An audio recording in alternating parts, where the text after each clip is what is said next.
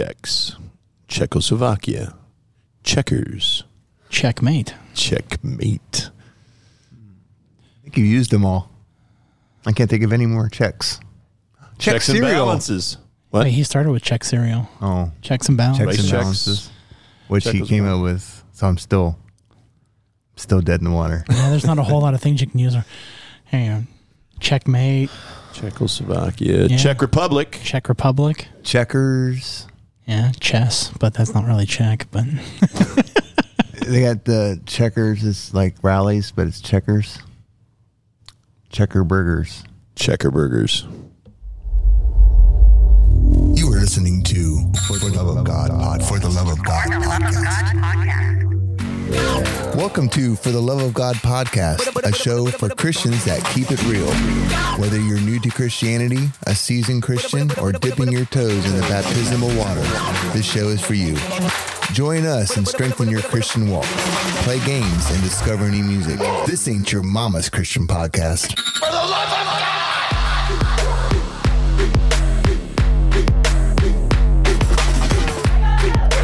Oh, hello. It's a gorgeous day here in Ohio, that's for sure. A little hot. A little hot, but beautiful. I'd like to dip my toes in the baptismal pool right about now, Well, we're in air provided it's cool so water.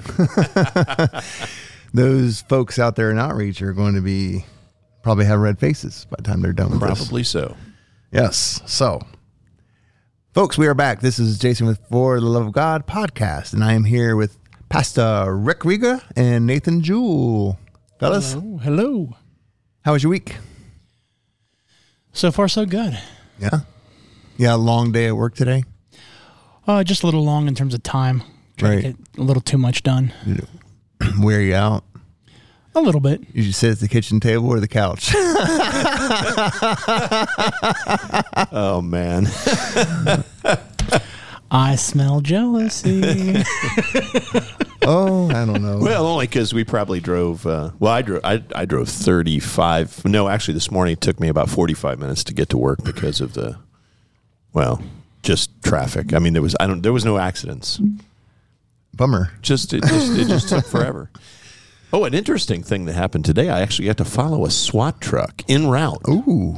And it's funny, it wasn't really speeding. Its lights were on. It was doing about five mile an hour over the speed limit.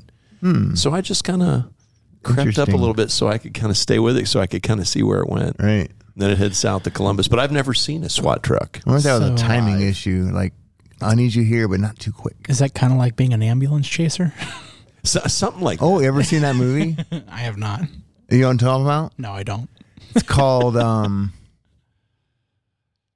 Oh, it's got the guy with the big eyes. Yeah, the guy with the big eyes. I have no idea what you're doing. It's uh you know what? I want to look it up while you're doing your news. And- Okay, that's fine. But it's uh he's an ambulance chaser, he's a photographer. And he chases ambulances and takes pictures of accidents and whatnot. And something or other happens and something or other happens and it gets pretty dramatic. Yeah. well, Dramatic. Okay. So see. Speaking of dramatic, man, today was tremendous. I knew that I couldn't go to outreach tonight because of this whole podcast thing, and so I wake up this morning and I'm I'm kind of bummed because last week we had an amazing outreach. Uh, got to share Christ with one person, and um, you know, in the last 40 minutes, and it was it went really well. Got to give him a Bible and some information, gave him some stuff to think about, and I was kind of bummed out that I wouldn't get to do it this week.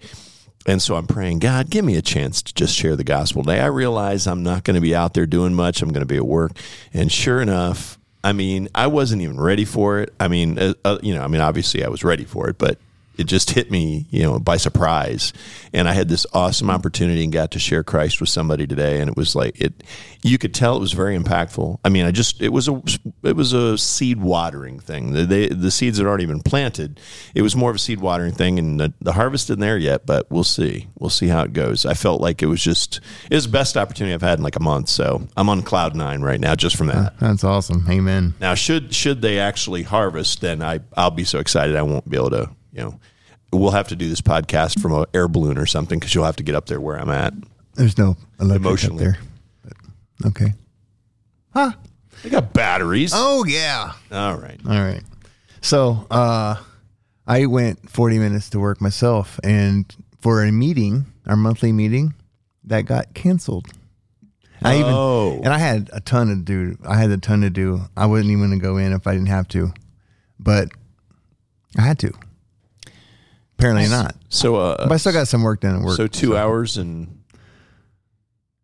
no, I'm sorry, an hour. and- I'm trying to do the math in my head. An hour and 20 minutes, then basically of driving Yeah. for no meeting. See, that would it no would have been better if if Nathan would have had a meeting canceled because he'd just go back to sleep. So I, I had to travel today for work as well, about 40 steps. And it was, uh, That's all.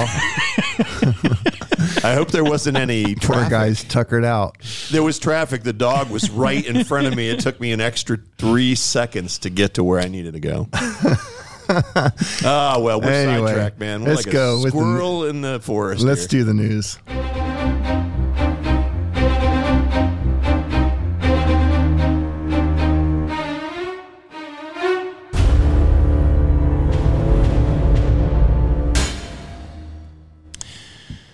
So, my friends, you you might experience a time where standing up and, and sharing your faith is going to cost you something. And one of the things that's one of the promises of America is that you'll be able to speak your mind and you have the freedom to do so here, particularly on matters of religious importance. There was recently a teacher who, at a school board meeting, stood up and basically said he was not going to abide by school policy as it relates to transgenderism and people declaring what their pronouns are. So he he said I'm I'm, I'm not going to do this. Now, at the spa, at the school board meeting, here's what this gentleman was quoted as saying. I am speaking out of love for those who suffer with gender dysphoria.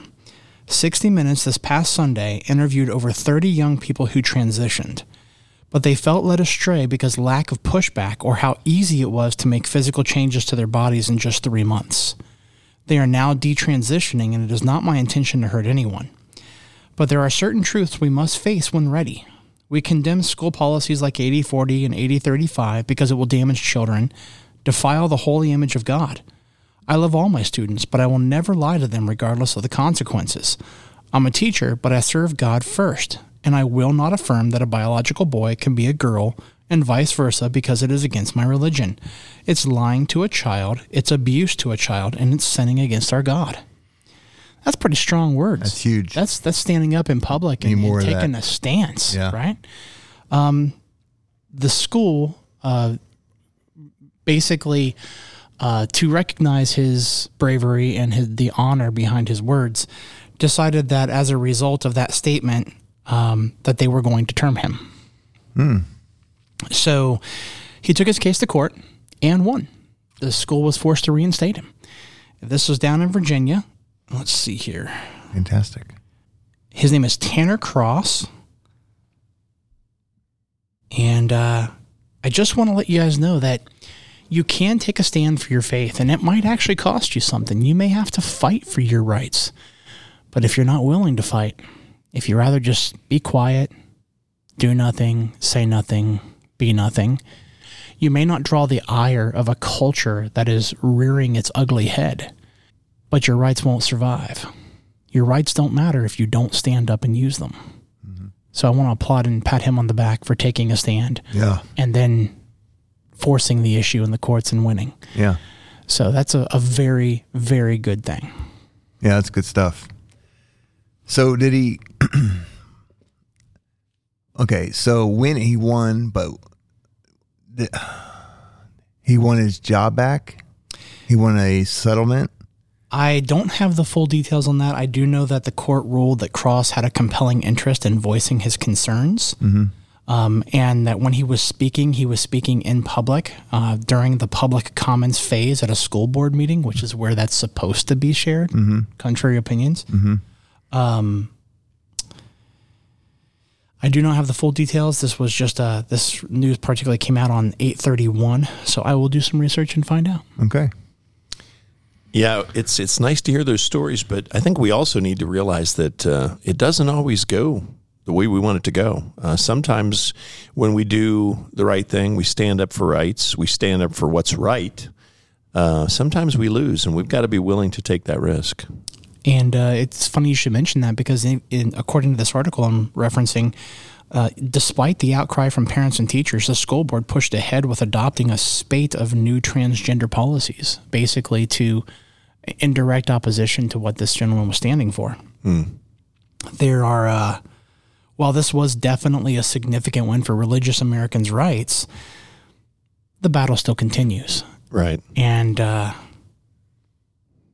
are you standing up? Good thought. Yeah. Anything else? Nothing on that particular topic. Okay. Thank you. All right. So I think it's time for a game.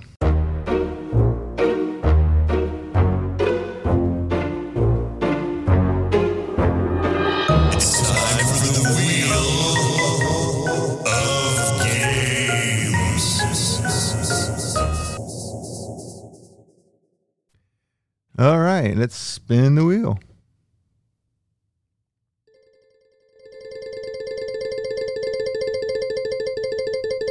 What shall it be? Round it goes.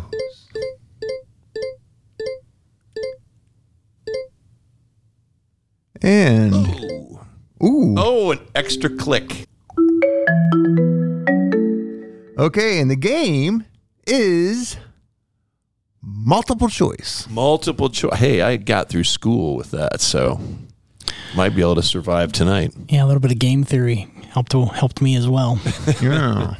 okay, if you don't know the answer, go for C.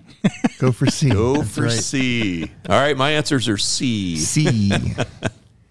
okay, uh, who's going to go first? All of the above. We will spin the bottle. Oh, for crying out loud. Looks like it's going to be Closer me. to you, I All guess. right. Rick, question number one out of 10. True.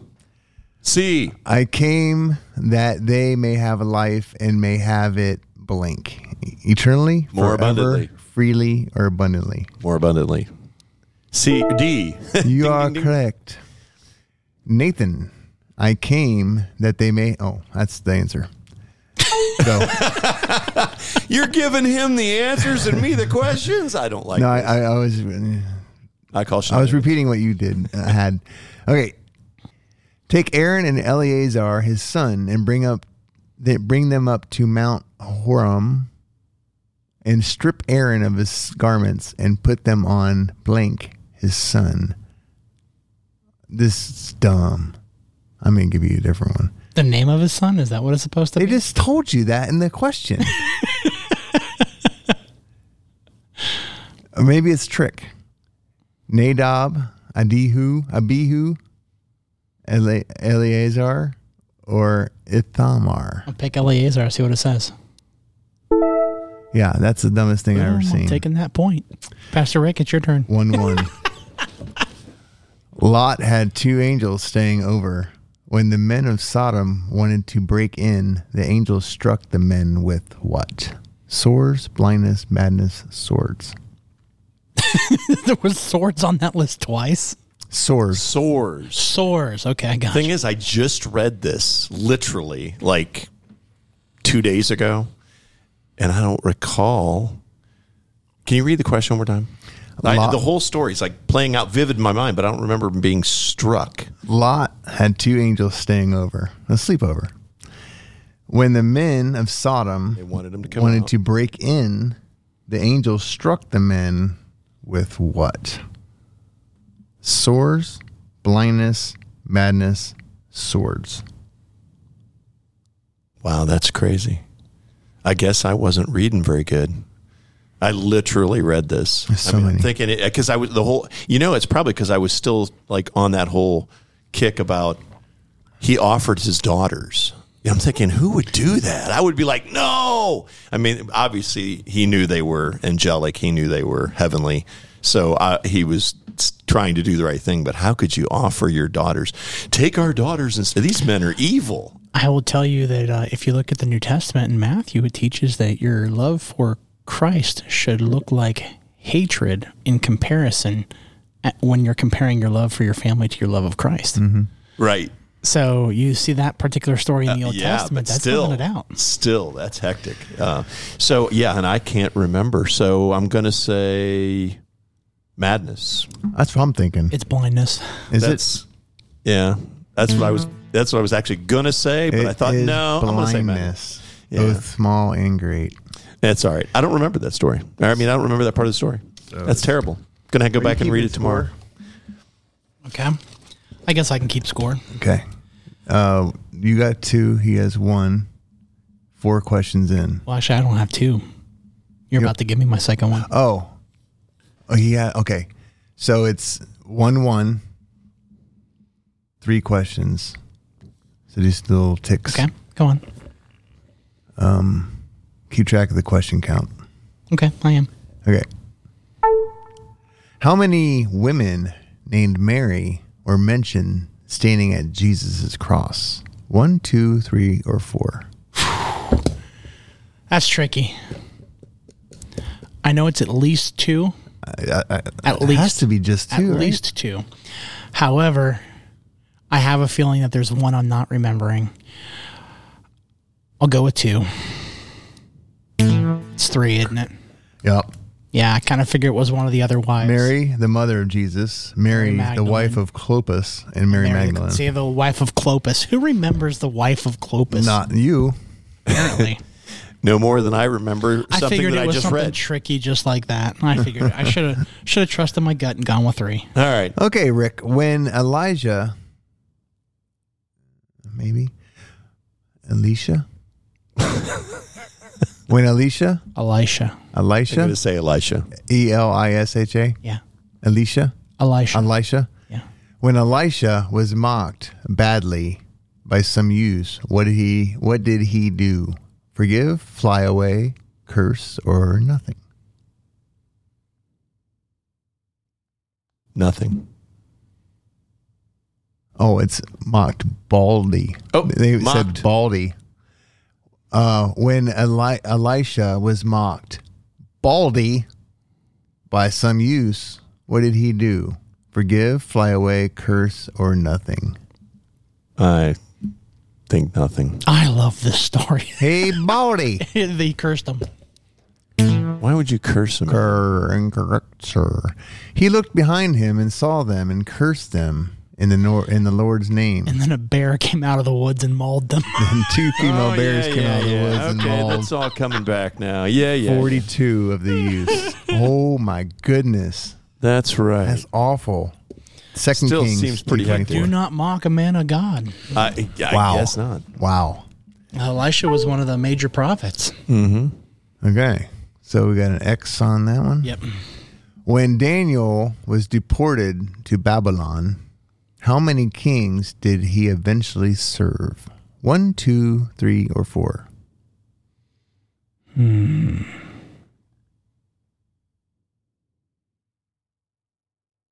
Three. Three. I think it's two. Oops. Total of four. You're incorrect. Daniel served a total of four kings All right. So there's Nebuchadnezzar, Nebuchadnezzar, his son, and then there's Cyrus. Belshazzar, Bel, yeah, Bel, Belshazzar, Belshazzar. Belshazzar, Darius, Darius, and Cyrus. Cyrus. Ah, crap! I should have known better than that. Yeah. I think you're giving us the wrong question. We should invert these questions. Invert them. Yeah, because I've known his and he's known mine. Oh, let's try that. Think of that. All right. All right, give me the next one. The word of the cross is blank to those who are dying, but to us who are saved, it is the power of God. Who's that too, Rick? The word of the cross is nonsense blank, or- useless, foolishness, marvelous, or weakness. foolishness. Correct. The word of the cross is foolishness to those that are dying, but to us who are saved, it is the power of God. First Corinthians.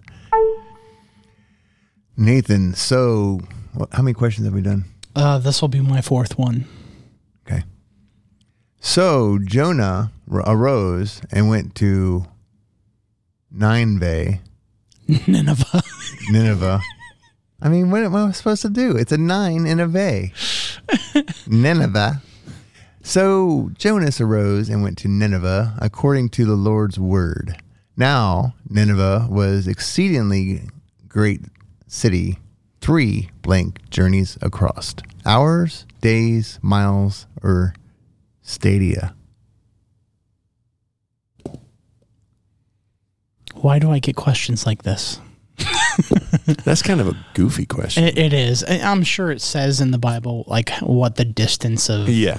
of Nineveh was, Nineveh. but I know it was a great city. He went up over a rock, so I'm assume it's It has to be more than a mile. It has to be more than more days. than a mile. more Three than- days is more a than a day. long way. I have no idea what a stadia is, so I'm half tempted to. Three guess miles isn't very long. Yeah. Oh, what's a stadium? Oh, three miles might have been much for back then. The big, how big a stadium is, maybe. I don't know. Go ahead, pick Stadia. Let's see what happens. oh, going risky. Wrong. So Jonah arose and he went to Nineveh, according to the Lord's word. Now Nineveh was exceedingly great city, three days journey across. Yeah, well, I figured it was either days or Stadia. That's what I was guessing. I'd have guessed three days. Okay. Jacob blank Pharaoh and went out from the presence of Pharaoh. Angered, blessed, bowed to, or scolded. Jacob angered, blessed, bowed to, or scolded Pharaoh and went Blessed. out from the presence of Pharaoh. I think blessed. Are you sure it's Yeah. Jacob? So it says. Jacob. Well, this would be. Uh, this is apparently after uh, they were they came in because Jacob didn't know anything about it until after they came to get food. So I'm guessing that since he had, you know, taken care of his son, his son was in power. I'm going to guess he blessed him. Correct. Genesis forty-seven ten. Jacob So blessed Pharaoh and story went of out from Joseph there. Pharaoh. You know what I did at that time versus my other two sort of guesses is that I went with my gut instead of trying to overthink it and went with something totally different. In both cases, my gut had the right guess, but it was still guess. So Okay. Yeah. I guess it's a guess. Where we at? Uh, this will be my question number five. And he has, He has five. and he what was the score? Oh, he's got three of them right. And you have, I have one. you have one. So mm-hmm. you're messed up. and eh? You're done. Your your ship has sunk. How did John the Baptist die? Beheaded. Correct. Lack Beheaded. of blood flow to the brain. So, so our winner is Pastor Rick. I gotta say, out, uh, uh, is that really a win though? Because Yeah, out it of was- ten questions, we missed five. Well, he had more than you, so he won. That is that That's is fair. Not really. Not a lot of dignity, but he still won. Why? Thank you. I appreciate that. Awesome. Okay. So it's time for our topic, um, which is the fruit of a Christ follower. Now, Rick came up with this topic today.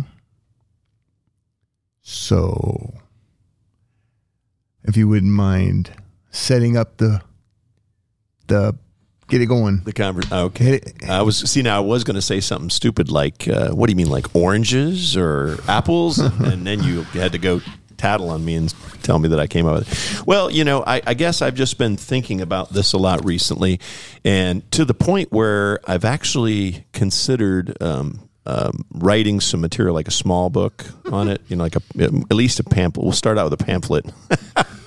In fact, I'm definitely going to start out with a brochure, and then we're going to move out uh, to use for outreach. But um, uh, this question has come up a lot in people's lives um, and in conversations. I think that we we tend to look at the world and we look at all the people who are going to church and we look at the people that say they're Christians and we think so that's what a Christian is. And it can turn some people off if they don't live a life that, you know, is really becoming of a Christian. Um, it, it can confuse them into not um, wanting to be a fo- uh, Christ follower, it can it can confuse them as to what they need to do to become a Christ follower. And Jesus said that few would ever find the path. He said, "Wide is that gateway to hell. It's it's you know it's like a twenty lane superhighway to hell, and a lot of people find that, and it's easy. But few, Jesus said, ever find the pathway, the the the narrow gate to heaven, to God, um, because the road is hard. And I think we forget that. We think that this world is just full of, you know, millions and millions and millions of Christians when that's not really the case. Um, we have to see fruit in our life. Jesus said, You would know a tree by its fruit. And if you if you see no fruit on a tree, you're you're not gonna, you know. I guess this would be a slight difference in a, you know, if you go out to a woods and you don't see fruit on a tree, you're just you don't know what it is. It's still a tree, it, you know.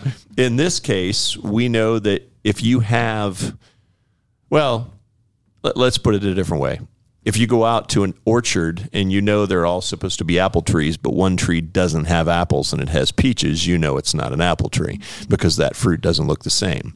So, provided all the trees are producing some sort of fruits, and every every every person produces fruit.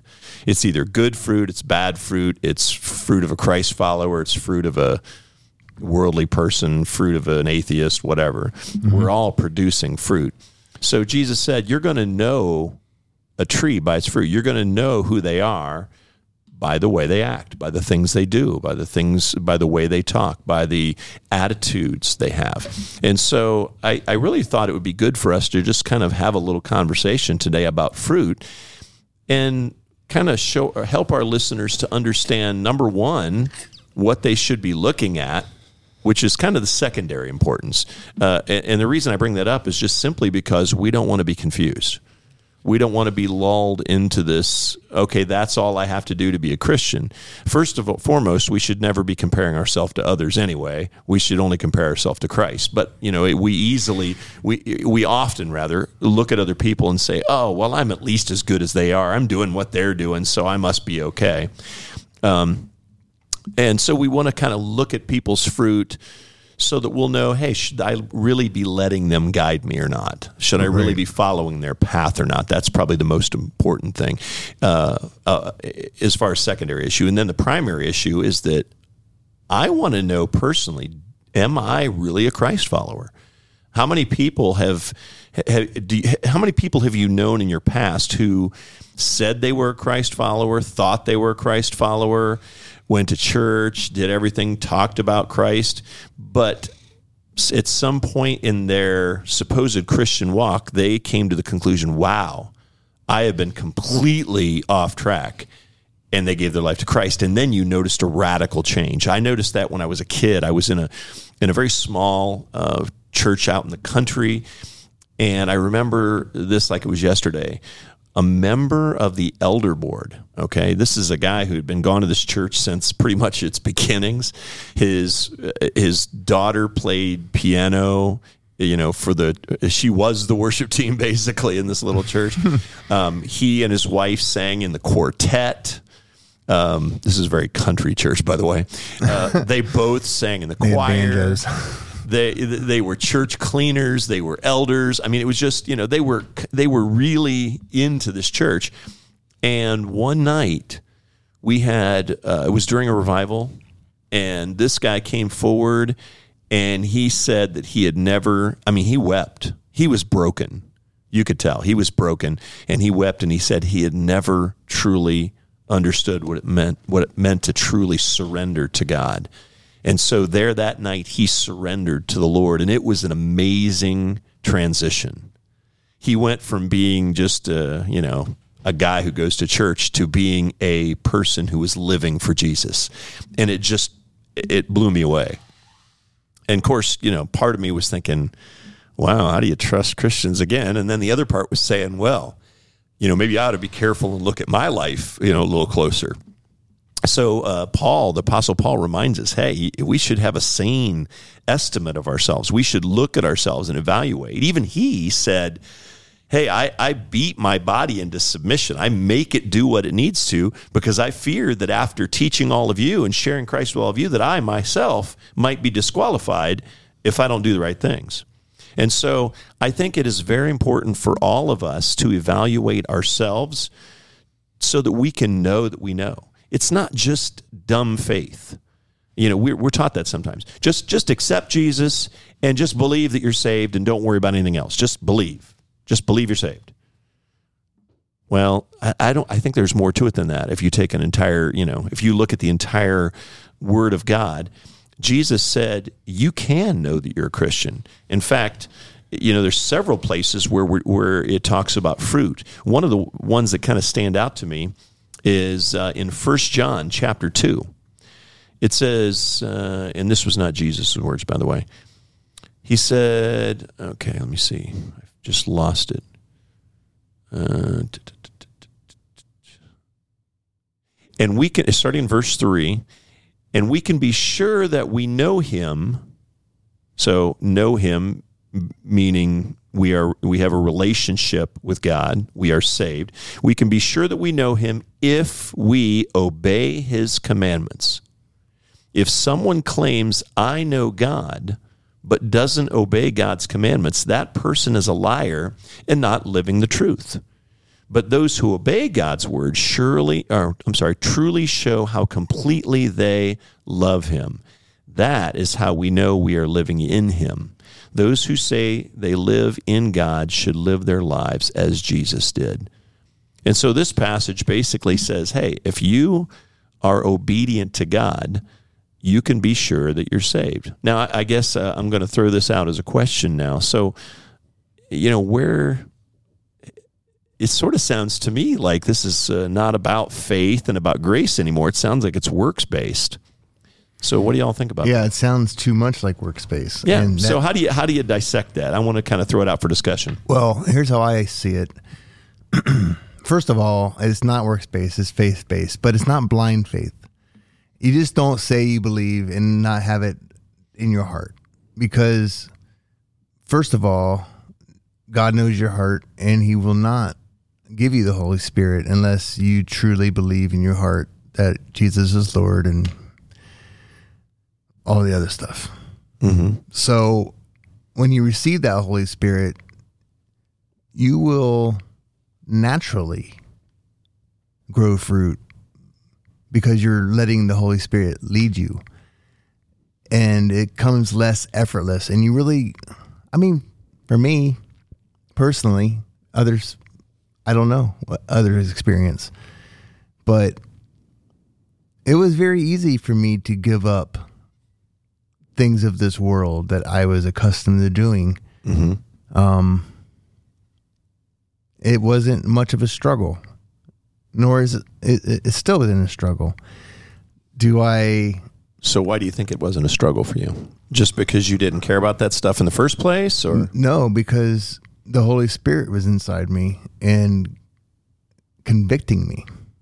ah, Galatians has a lot to say about this, and sometimes it's really helpful to understand the fruits of the Spirit by looking at what is the alternate, like what are not fruits of the Spirit.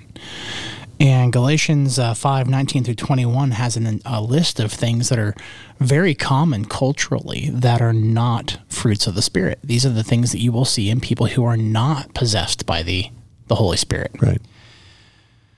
So, number one, sexual immorality, impurity and debauchery, idolatry and witchcraft. And what is de, what is debauchery? Just so uh, for our listeners that might not know what debauchery is.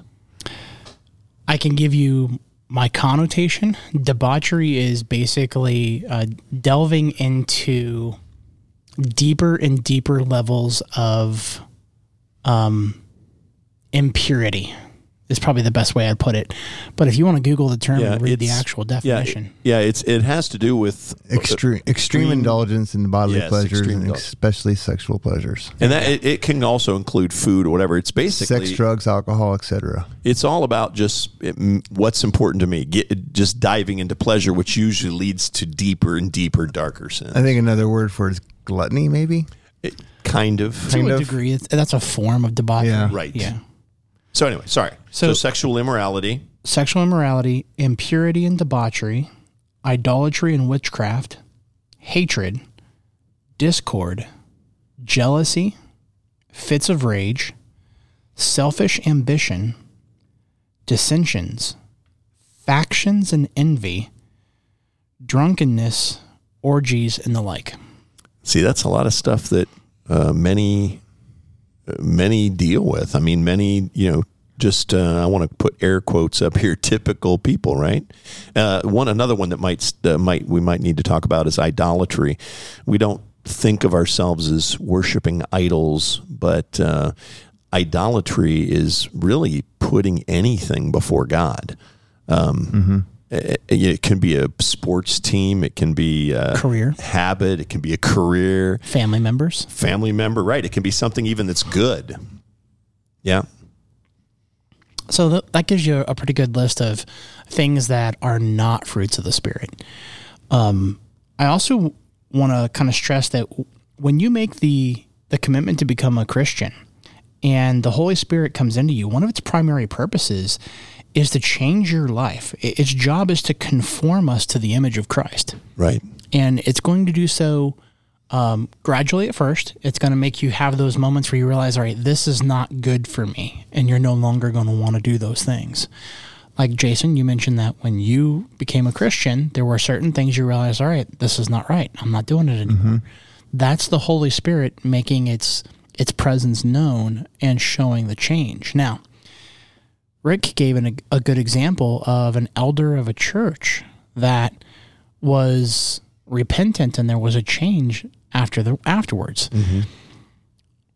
I would argue that the way that, that the Holy Spirit works is progressively. He'll start at one place and he's going to constantly work on you from that moment until the day you die. And you're never going to reach perfection.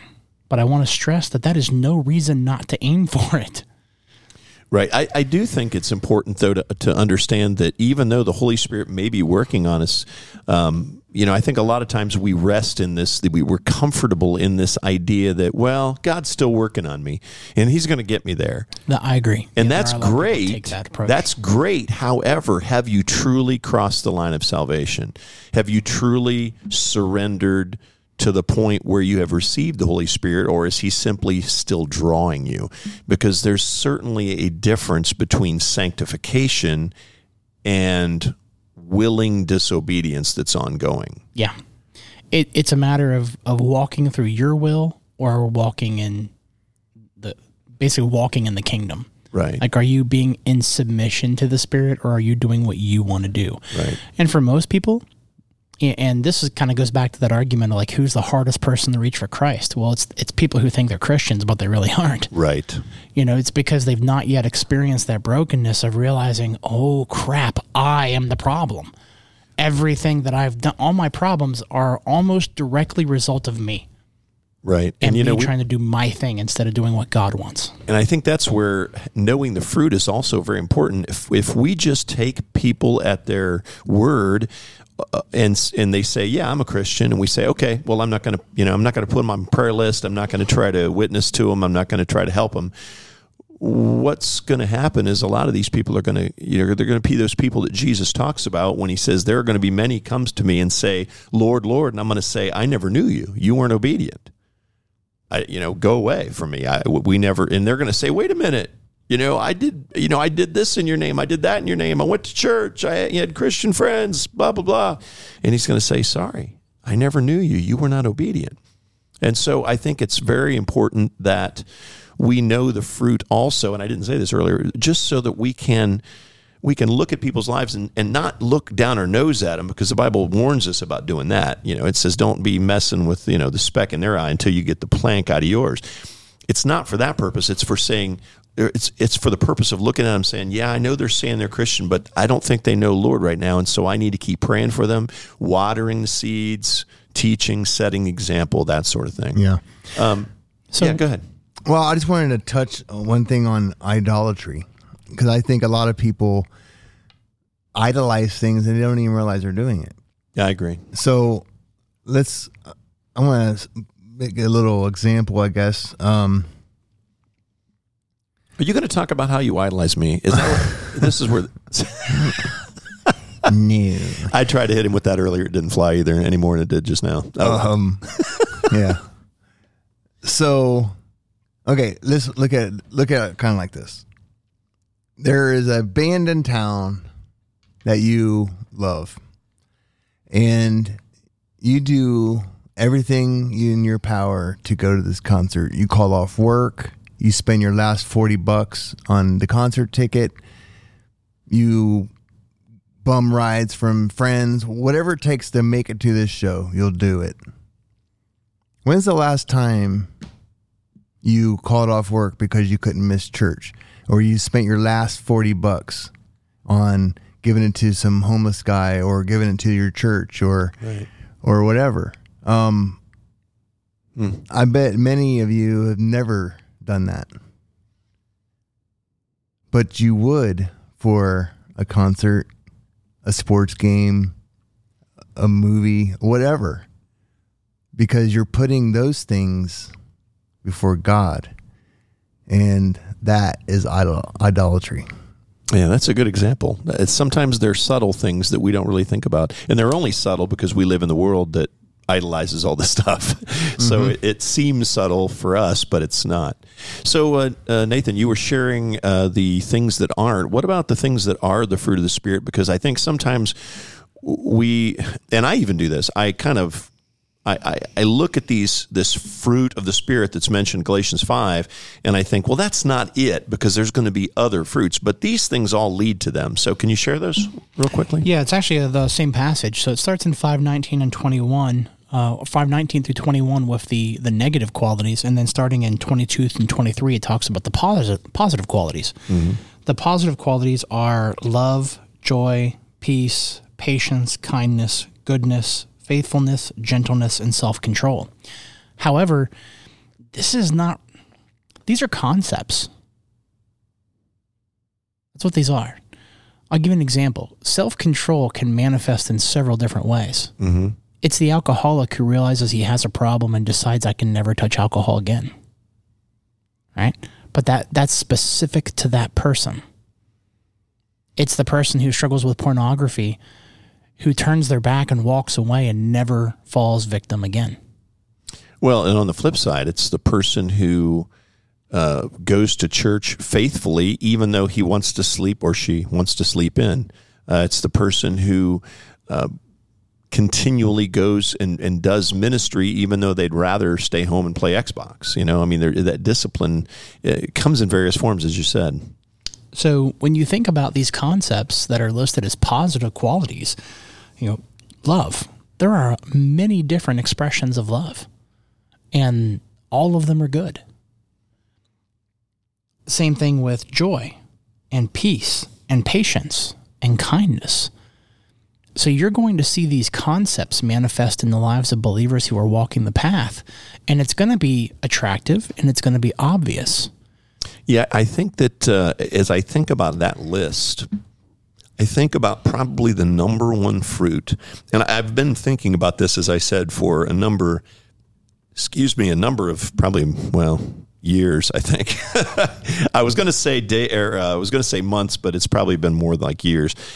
Just contemplating this, and I really, bel- I've come to the conclusion that one of the the number one fruits, I suppose, that we can look for, which is really a manifestation of several of those fruit facets of fruit, I guess, that the Holy Spirit. And I say that because uh, these this spiritual fruit is not something we pick and choose. Sometimes we think that.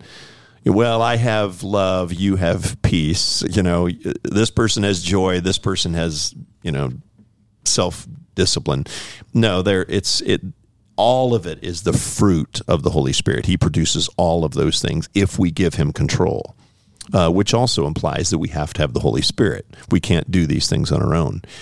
But wh- what I believe to be the ultimate com- culmination of all of those things, and what I look for now more than any other thing, is when a person says, I'm a Christian, I ask them, I used to ask them, Do you go to church?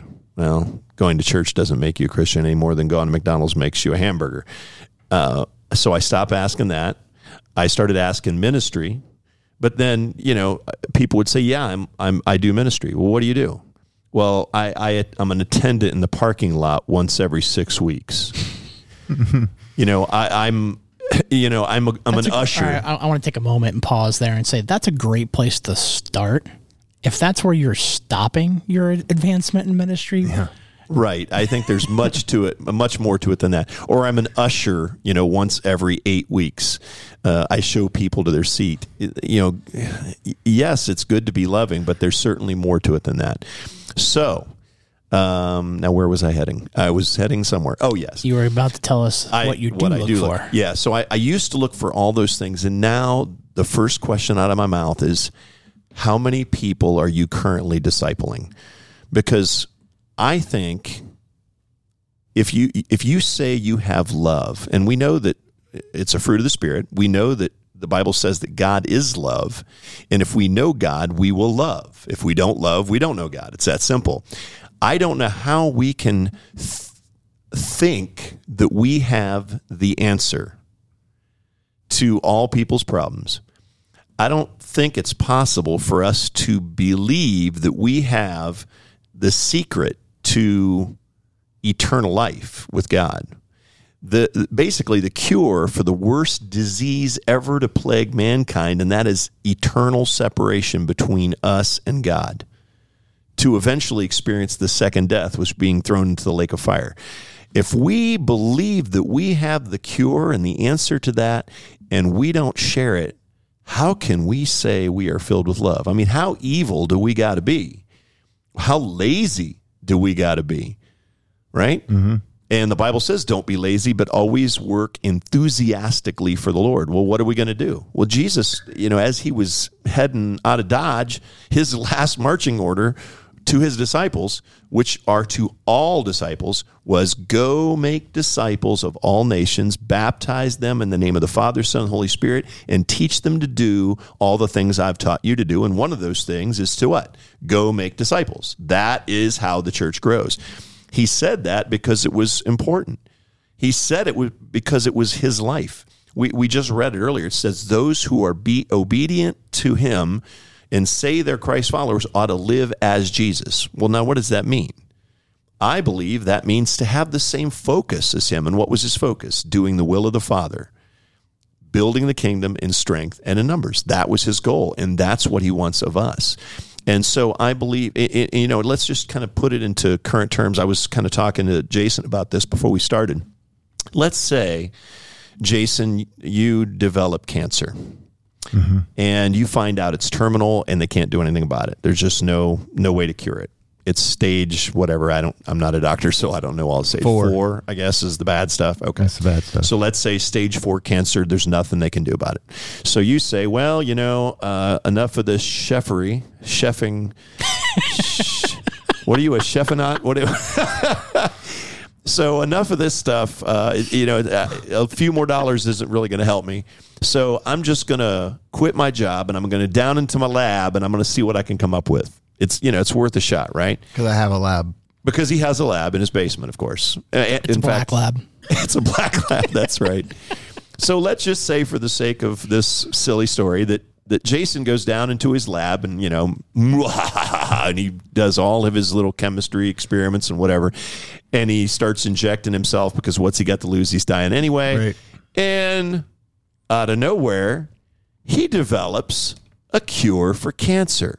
He starts feeling better everything is looking good. So he goes to the hospital and he says, "Hey, I need to be tested." And they're like, "No, look, you're you're getting worse." Okay.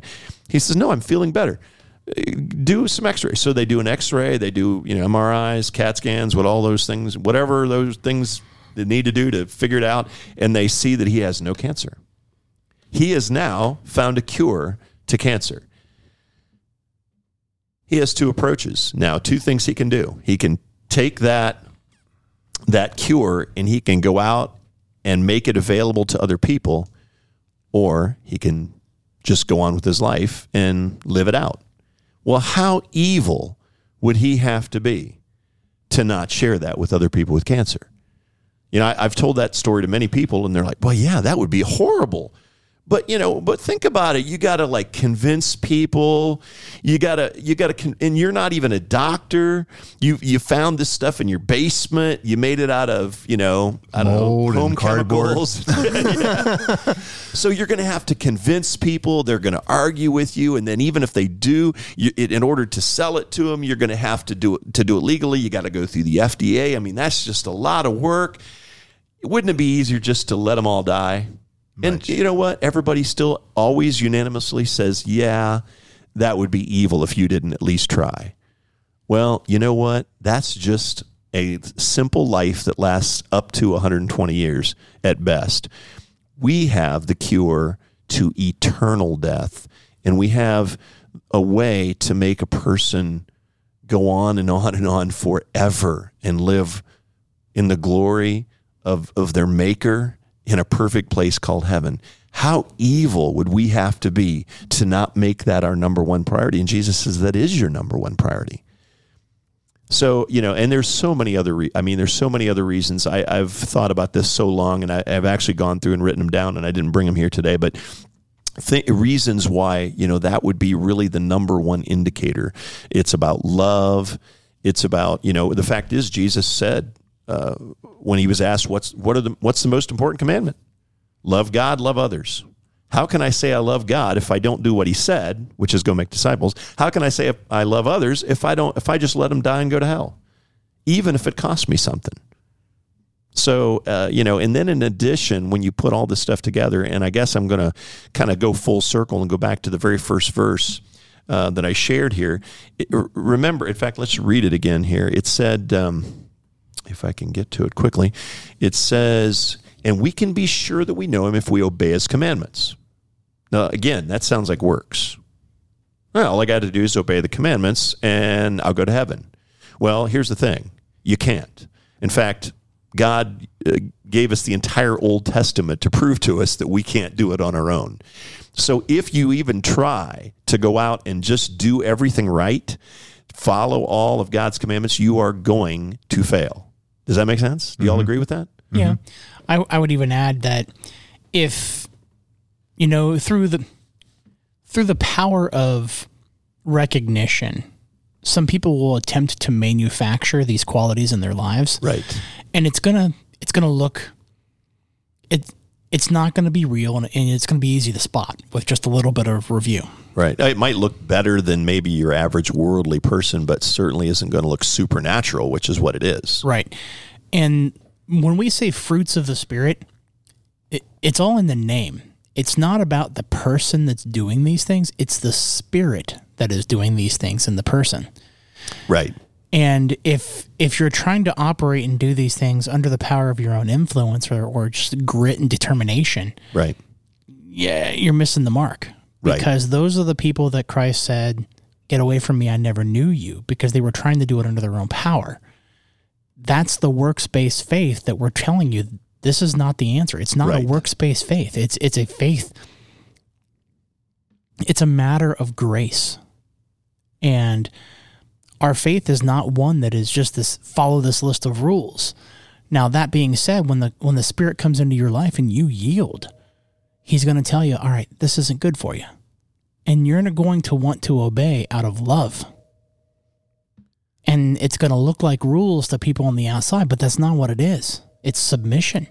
Right. And that's kind of that's kind of where it goes here.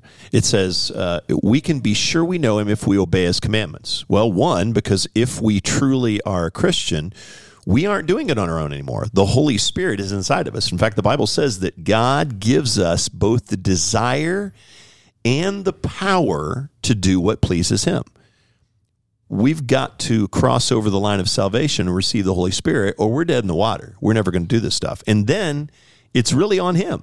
He's going to help us. He's going to give us the desire and the power. But then it goes on in verse 4 it says, If someone claims I know God, but doesn't obey God's commandments, that person is a liar and is not living uh, the truth.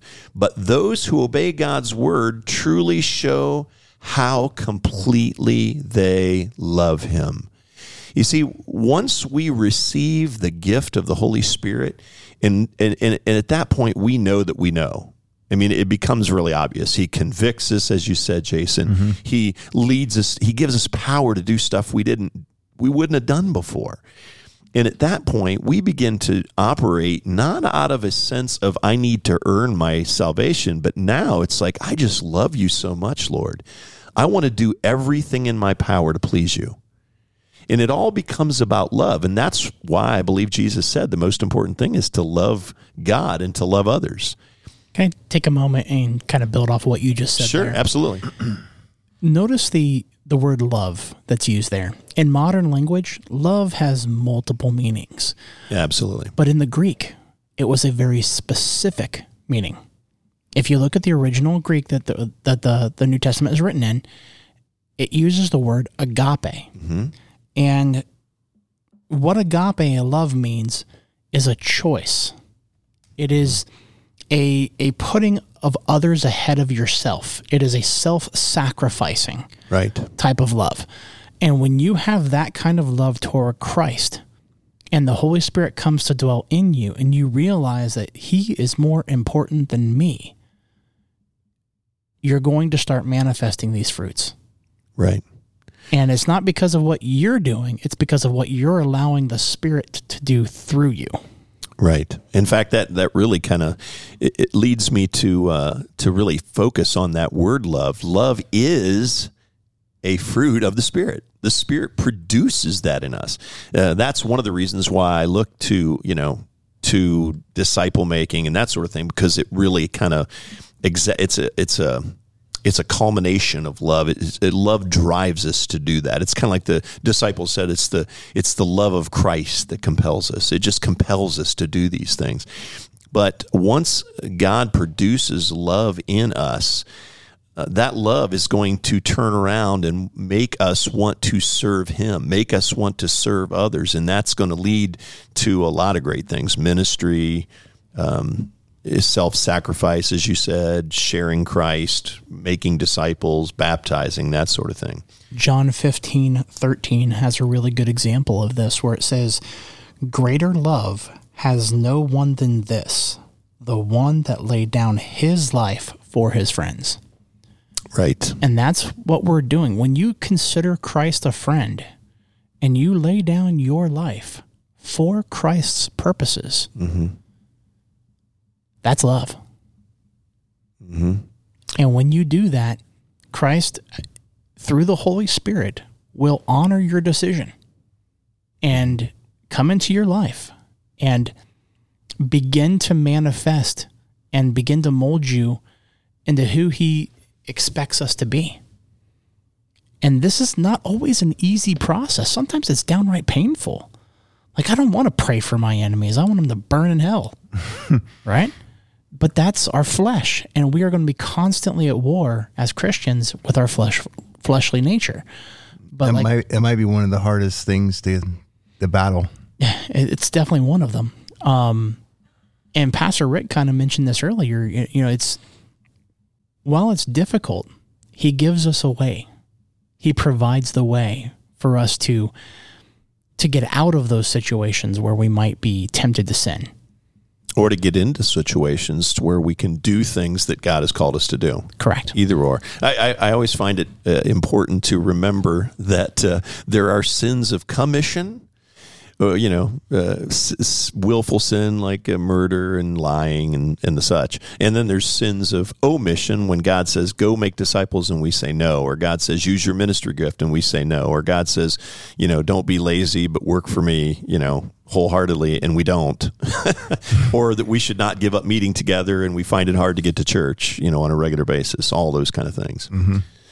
So um, yeah, so I think the the long and the short of it here is that what we're really looking, what the real fruit, uh, well, the driving force behind the fruit is really what we're looking for. We're looking for evidence in our life of the Holy Spirit because the Bible says that when we make Jesus the Lord and Savior of our life, we get the promised gift, which is the Holy Spirit.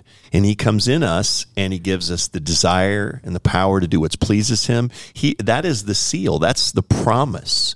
You know, he I shouldn't say that. He is the promise. He is the seal that proves to us that we are Christians. And so, what we're really looking for is not the fruit of our behavior or the fruit of what you know Rick can do or Jason can do or Nathan can do or what you can do listener what we're looking for is evidence that the Holy Spirit is in us. That's what we're really looking for when we talk about fruit of of the Christ follower. And so we're looking for things that are supernatural that are outside of our norm. Uh, we're looking for peace that passes all understanding. We're looking for you know do we have the same kind of do we get all bent out of shape when the world is, is chaotic? Or can we have peace that's supernatural in the midst of chaos? Do we have joy? Or are we just as anxious and frustrated as everybody else? And is our happiness completely based on circumstance? Do we have love that that causes us to go out and sacrifice our life or you know our time or our money to go minister to people and share Christ and make disciples? Do we have self control to be able to say no to those things that aren't good for us or those things that are good for us? Because if we have those things in our life consistently, we likely have the Holy Spirit. And if we have the Holy Spirit, we are genuine Christ followers. Amen. And that sounds like a perfect way to end this topic. Um, I had more to say, but we're running kind of long. Well, between feel- the three of us, we always have more to say. Yeah. Sorry, Jason. It was kind of like um, what you were just saying about making the choices that we know could hinder our walk and, and hinder our growth of fruit. Like if you have, if you are, if one of your struggles, say, is going out and getting drunk, well, following Christ, you know that that's not something that the Holy Spirit really agrees with. Um, so you, but you, you find yourself in a situation where your friends are inviting you out and it's a Saturday night. Now you have two choices. You can go out with your friends, get hammered, sleep in, or you can say, I'll take a pass because you know yourself and you know you can't just go have a couple, a good conversation and go home but you take a pass and you get a good night's sleep and you get up Sunday morning and you go to church like you're supposed to, like you want to. Mm-hmm. I mean, so many times people, they, A, want to please others instead of God. So they'll go out with their friends and they'll, they'll have those drinks and they don't practice discipline and they have too many and they get hammered and they go home and they sleep in and they miss church. So they, so many wrong things just happened because of one simple decision, Right. Whether to stay home or not. Right, and that's about that's about discipline. It, you know, it doesn't even have to be alcohol. You know, I, I you don't know how many times as a pastor for twenty some years, uh, how many times I've heard, "Well, we just stayed up too late last night, so we're sleeping in." Yeah. you know, discipline means going to bed early. You know, I I don't ever miss church because I make sure that I am in bed. If I if there is a great concert, uh, I've actually missed a few concerts because they were in Cleveland or some ridiculous place, and I knew they were Saturday night, and it'd be wee hours in the morning getting in. Now, could I do it? Yeah, but do I really want? I don't even. I don't just want to be here. I want to be at my best. Yeah. I don't want to sit. I, you know, I, again, I'm looking the other direction, so I see, and I know over the years I've seen so many people who come to church and sleep through half of it, and I'm thinking you're wasting your time. You should have just stayed home. If you're going to sleep, you know, you want to not only be in church, but you want to be your best because you are in the presence of God to learn, to worship, to connect, mm-hmm. to love on Him and be loved by Him. If you come and you're too tired, you're going to miss it. Oh yeah. So it's all about it's it's about discipline and putting God first, making him that priority because we love him. Yeah. If your brain can barely keep your eyes open, then it's definitely not retaining any information. Uh, I've literally seen people walk into church and they just put their uh, sunglasses on, put their hat down over their head, and just crash immediately. And I'm thinking, Yeah. now why did you come to church? Uh, what was the point? Just to get a check mark? Because Right. God doesn't give check you marks don't for get coming check to marks. church. You don't get points. you don't get a paycheck. Oh, Um, well. One more thing Yeah. uh, before we move on. Um, making disciples, um, ministering to people.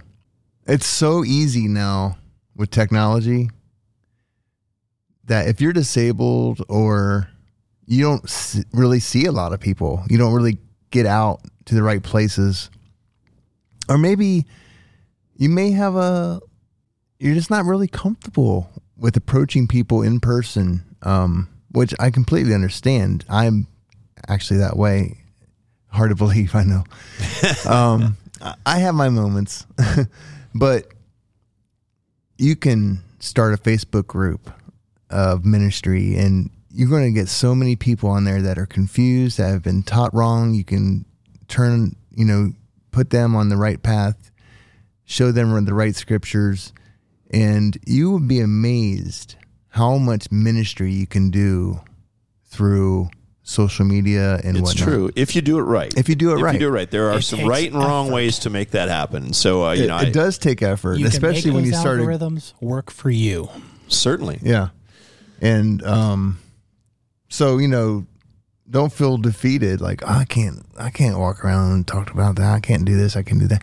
You can do a lot more than you think you can. And Well, and also realize that once you start, it, it, it's like- it's really about getting started. Mm-hmm. You know, you have to have the heart to do it. But once you have the heart, even if you have fears, you can move past those fears and, and kind of build yourself up. And you might start, you know, with a Facebook or social media kind of thing. And then you feel so good about that and you get more experience. So then you start doing it over text and over phone calls. And before you know it, you know, you're one on one in it with friends or hairdressers or Mm-hmm. whatever. You know, you might not ever be a street preacher or whatever, Right. but, you know, not That all takes are a called special to do person, that. yeah. Right. That's not for everybody. yeah. But w- we're told to make disciples, but we're all going to do it in different ways. So, you know, I think God uses us the way He made us. You know, there's a part of me who wants to grab a microphone and hit the streets. But Then there's a, there's another part of me that says, no. what are you going to say? What are you going to say, Jason? You got to read the books and, Well- and study. Well, now, see, now, since you've brought that up on the show and I want to set a good example, I would say if you feel that that's possibly the Holy Spirit, I say give it a shot. Yeah. The worst thing that's going to happen is you're going to say, ah, I failed and that probably wasn't the Holy Spirit. Or you might, the Holy Spirit might really shine and you might find you had a spiritual gift that you didn't know you had. Mm-hmm. You know, I mean, you always I've got heard to of try that. something new just to see if that is the, the Holy Spirit calling you. Absolutely. And I know this is off topic, but you know, I think everybody needs to realize that we are to manifest all of the gifts of the Spirit, but we only have a few of those gifts. One, two, three. I mean, I don't know how many you got. We can have more. We I know we don't have all of them, and we're going to have at least one because the Bible says that. But just because I don't have the gift of giving doesn't mean I'm not supposed to give. Just because I don't have the gift of evangelism doesn't mean I'm supposed I'm not supposed to make disciples. So I think when we attempt to manifest those gifts, what we're going to find out is some of them we're not we're going to do just average and then some we might excel in in ways that we never expected Yeah. And you don't know which ones those are if you don't give them a shot. right And on top of that, the Bible does say it is good to desire the other gifts. Right. that is right Lean And, into them. and there's nothing wrong with failing if you're trying. amen You know, uh, you gave an example at church a few weeks ago, maybe a few months ago. Um, to throw a paper into a, a basket, but you missed. But it didn't matter that you missed. You tried, that's right you And- were obedient right? And that's all God wants you to do. Just give it, give it a college try. And uh, so, Well, think about you know the gift of uh, well, think of the example of Rick Warren. You know, past he at least used to. I think he's now retired, but I'm not sure. But anyway, he was pastoring like literally one of the largest churches in all America. And people say, you know, oh, I bet you knew you were going to do that right away. No, he actually went to Bible college, and his he thought God called him to be a worship leader. So he wrote songs and was tried to lead worship, and it was just awkward. He wasn't doing it. And somebody invited him to speak for them at their church. And so he went and did some speaking. And every time he would do the speaking, people would be like, oh, man. When you speak, I really get. Some, and he realized, you know what? He he didn't have the gift of you know in the area of worship at all. What he had was the gift of encouragement and teaching, and well, the rest is history. Mm-hmm. So you know, we might think our gift is in one area and find out it's totally some other area. So I, you know, I just encourage you, Jason, if you're if you feel God might be leading you that way, hey, take the risk. You don't know what's going to happen, and it might just be something amazing. You never know. Time for songs of the week. Sounds good. Break it down. Oh yeah. I think my coffee's kicking in now. All right, all right, all right. This is the worst coffee I've ever had in my life. It's not very good. It's terrible. It's not very good, but it's still amping me up. So feeling good about it. Yeah, Tastes awful though. I, it's awful. we we should we could have done that so differently. We should have been like, you know, this coffee's pretty good. Um, it's okay. It's not the worst thing I've had, but I've had better. It's pretty bad. It's awful. It's terrible. It's all boo. See now, for our totally- listeners, you got to realize we went to our, our thing is we go to the local Starbucks here and we get coffee prior to every, literally every podcast. And today we went over and they were closed, probably due to some Corona business. I don't have a clue. Who knows? And so we decided to take matters into our own hands. And it was Jason's idea. I just want everyone to know. And we made our own coffee. I'm like, and we got a coffee maker at church. We can just make yeah, some. and apparently we are the worst coffee makers alive because it is literally. I didn't have a recipe. you know, every He's coffee. a chef, ladies and gentlemen. He's a chef. Look, I make food, not coffee. I I now because I'm not I'm not fam- every coffee maker is different. It's got a different size basket. You got a certain amount of scoops you put in it. The scoop they had in this thing was a lid to a coffee cup. There's no. I know it was a quarter cup, half cup, full cup. I don't know what goes in it. I filled it up almost to the top I think that was the mistake. because that's what I do on my espresso machine. I fill it to the top and level it off, and it's amazing. this was not amazing. this is not amazing. Ah, well. I think it's more of a half full. And I think we're in the middle of songs of the week. This is not a song. this is our sad song of sad coffee. All My right, song of the away, week somebody. is Black Coffee. uh, Nathan? I guess I'll kick us off. So uh, this past Friday, I, I spent some time. Uh, my wife and I joined Pastor Rick to go to a concert for Phil Wickham, and uh, it was great. It was a worship set. I mean, uh, I want to say a cappella, but I don't think that's the right word. Acoustic. Just- acoustic. Yeah, it was acoustic set. Yeah. it was acoustic set. Um, it was it was very inspiring. And the funny thing is, is both my wife and I were were like on the way there. We're like, man, I'm really not sure I want to go to this. You know, it was just it was a long week. Not everything had gone right, and boy, the Lord really knows what you need, doesn't He? It's kind of crazy like that. So apparently he gave you a song.